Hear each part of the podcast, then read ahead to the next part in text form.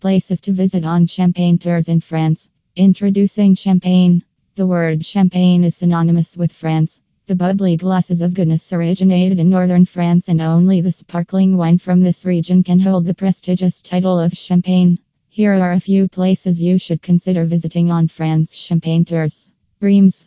Nevertheless, of what you have heard all the time, nothing can get you prepared for the first and foremost skyward appearance of Reims' gargantuan Gothic cathedral. Emerging golden and imperious from the city, the cathedral is the place where a millennium 816 to 1825, some 34 sovereigns, among them two dozen kings, started their reigns. Meticulously retained its charm after WWI and WWII. Reims is blessed with amazing pedestrian boulevards, Art Deco cafes, and flourishing dining scenes. Not to mention about its four Michelin starred restaurants. In addition to, Reims is the most significant center of champagne production and the fine base for discovering the Montagne de Reims champagne route. Epernay. Epernay, the capital of Champagne, is the home to many of the most award winning champagne houses and is the ideal place to sample bubbly and cellars.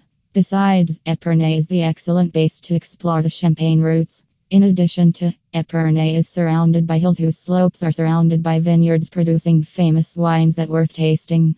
The beautiful town of 25,000 residents, situated in between the Marne and Coteau, Epernay welcomes you wholeheartedly no matter whatever your preferences are.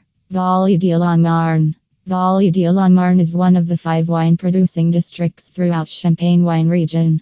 It's located south of Champagne and Montagne de Reims and north of Côte de Blancs and Côte de Sézanne. This wine region is located on the riverbanks of the Marne. Soils are different than other regions around Champagne. Here, you will find Pinot Meunier, the main grape variety. It has a total vineyard area of 11,500 hectares and is considered to be the most important wine district of Champagne.